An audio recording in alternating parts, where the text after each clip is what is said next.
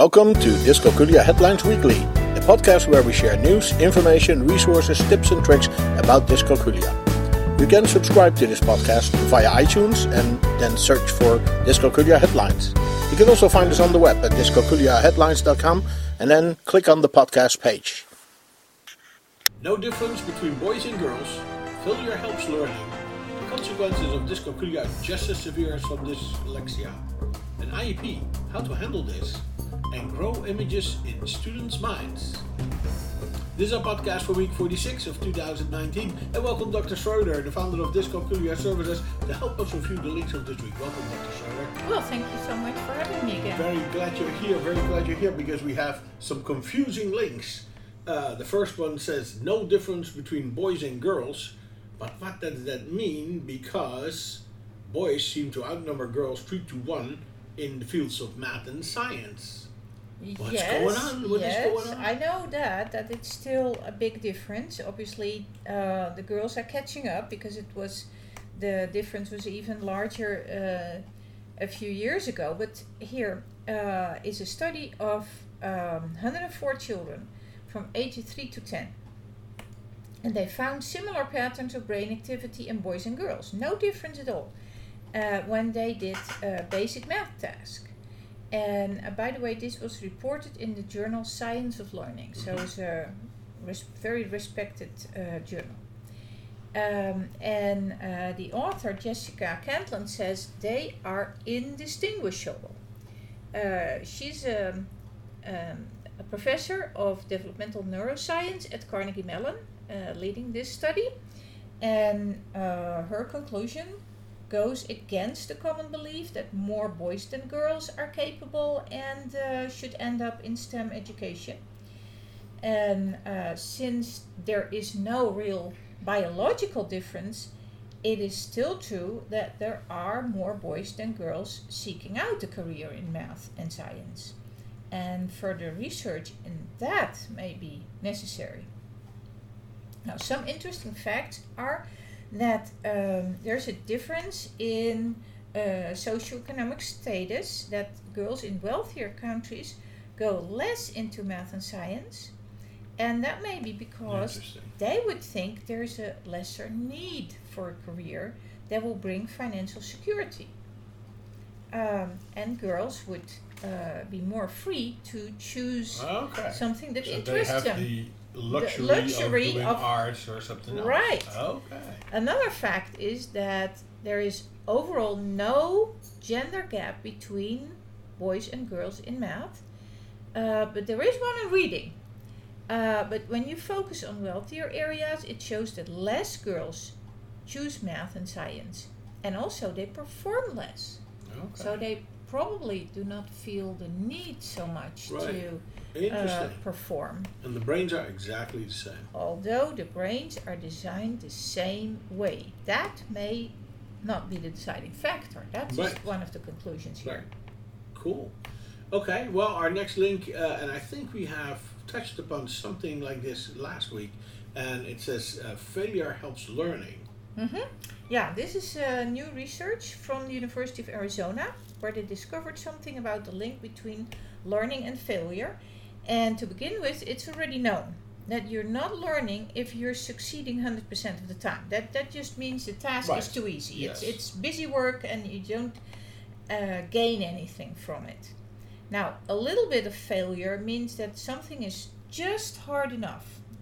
So, if you also if you're always failing, you may be in over your head. And unfortunately, we see that. Yeah. in, in, in math in some of our students, and we can correct that. Now, um, that was a sidestep. Here, back to the study, researchers found um, a precise answer to the link between learning and failure. And the most favorable spot for learning something new is when you're failing about 15% of the time. So, in other words, the sweet spot for maximum learning is when you're getting it right 85% of the time. Thank you so much. That is a very good, very good. Okay, Um, exactly 85% of the Right. time. All right, that's a B, right? um, yeah, that depends That's on how, how you calculate it Right. differently. Okay. Okay, so now we know. Our next link says the consequences of dyscalculia are just as severe as from dyslexia. Well, that is certainly true. I, I see that every day in, in, in our practice here. Uh, this is a link that comes from the uh, UK government and two researchers from Oxford University, and, and you know that there's a lot of uh, dyslexia and learning disabilities um, research going on in Oxford. Um, have found that dyscalculia has been um, linked with a poorer life outcome, including health, achievement, and quality of life. And uh, there's also a lesser ability to manage finances. There are limited career options. And the interesting fact is that despite the fact that it has just as many people affected as dyslexia, and dyscalculia has arguably even a more severe negative impact on an individual's life outcome, it is still less recognized and remediated and also less understood, less researched. Right. So the work is not done yet here. There's still a job for you out there. We're talking to Dr. Furter, the founder of dyscalculiaservices.com, and we're looking at the links provided on our website, dyscalculiaheadlines.com. So our next link uh, talks about an IEP and how to handle it. Uh, it's a it's a tough assignment for parents to go through these endless marathon meetings with uh, schools and uh, Yes, well, um, for those who are not familiar with the abbreviation, uh, IEP stands for Individual Education Plan, Oh. uh, which means that uh, some students really need some help, and that can be accommodations or modifications in their regular um, curriculum. And here, this link gives you a quick referral uh, to a handy guide put together by the good people of today's Parents Uh-huh. magazine. And they highlight again the difference between accommodations and modifications. It's very important that you understand that. That uh, an accommodation means that uh, the content of the learning is the same, but it's delivered to you, to the student, in a little bit different way, or maybe a little bit slower, or with Mhm. extra Structure. maybe, yeah. extra tools. But modifications means that uh, the curriculum is modified, is changed, and maybe not everything is taught or not everything is taught at the same level as other students in that grade. So that's important that parents know the difference between those two words. Also, they go over the whole process, how you can make the most of it. And they even list a good number of accommodations that are regularly available.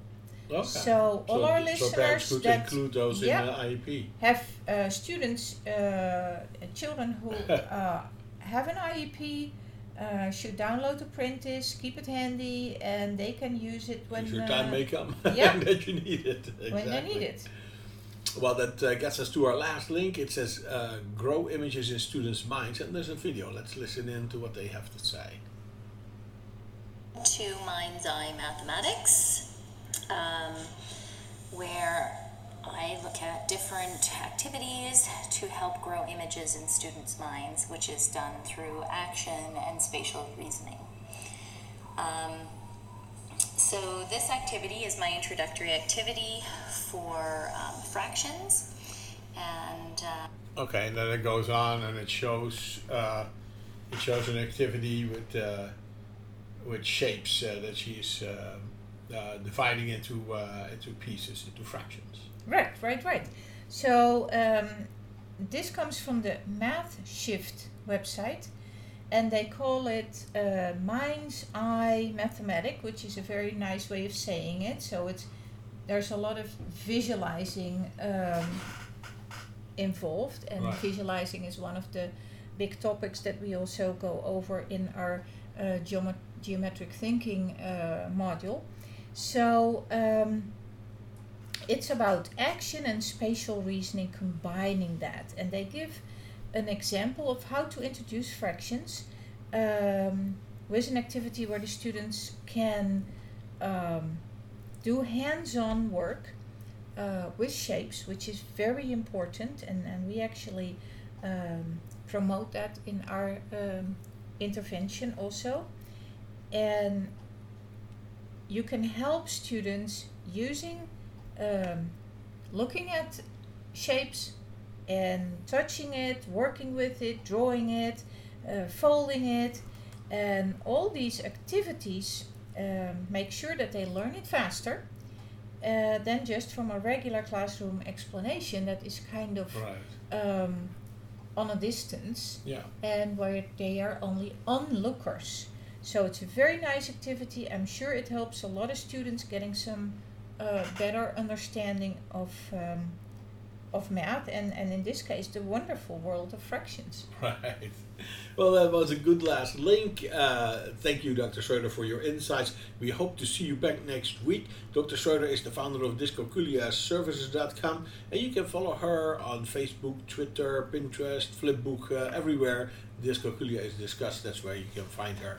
Now, Dr. Schroeder is on a mission to increase the number of Dyscalculia tutors in the country. There are not enough tutors and therefore she has developed an online course that you can do you can be a dyscalculia tutor in three to six months all the information about that is at dyscalculiatutor.org Dyscalculia Headlines Weekly is a production from dyscalculiaheadlines.com. You can find us on the web at dyscalculiaheadlines.com and we are on Twitter at dyscalculiahead. You can also find us on Facebook, we have a board on Pinterest and on Flipboard. Search for Dyscalculia Headlines or follow the links on our webpage. You can send your questions, comments, and contributions to communications at dyscalculiaheadlines.com, and we may even discuss it in one of our upcoming podcasts. We hope this was useful for you, and until next week, you can count on us.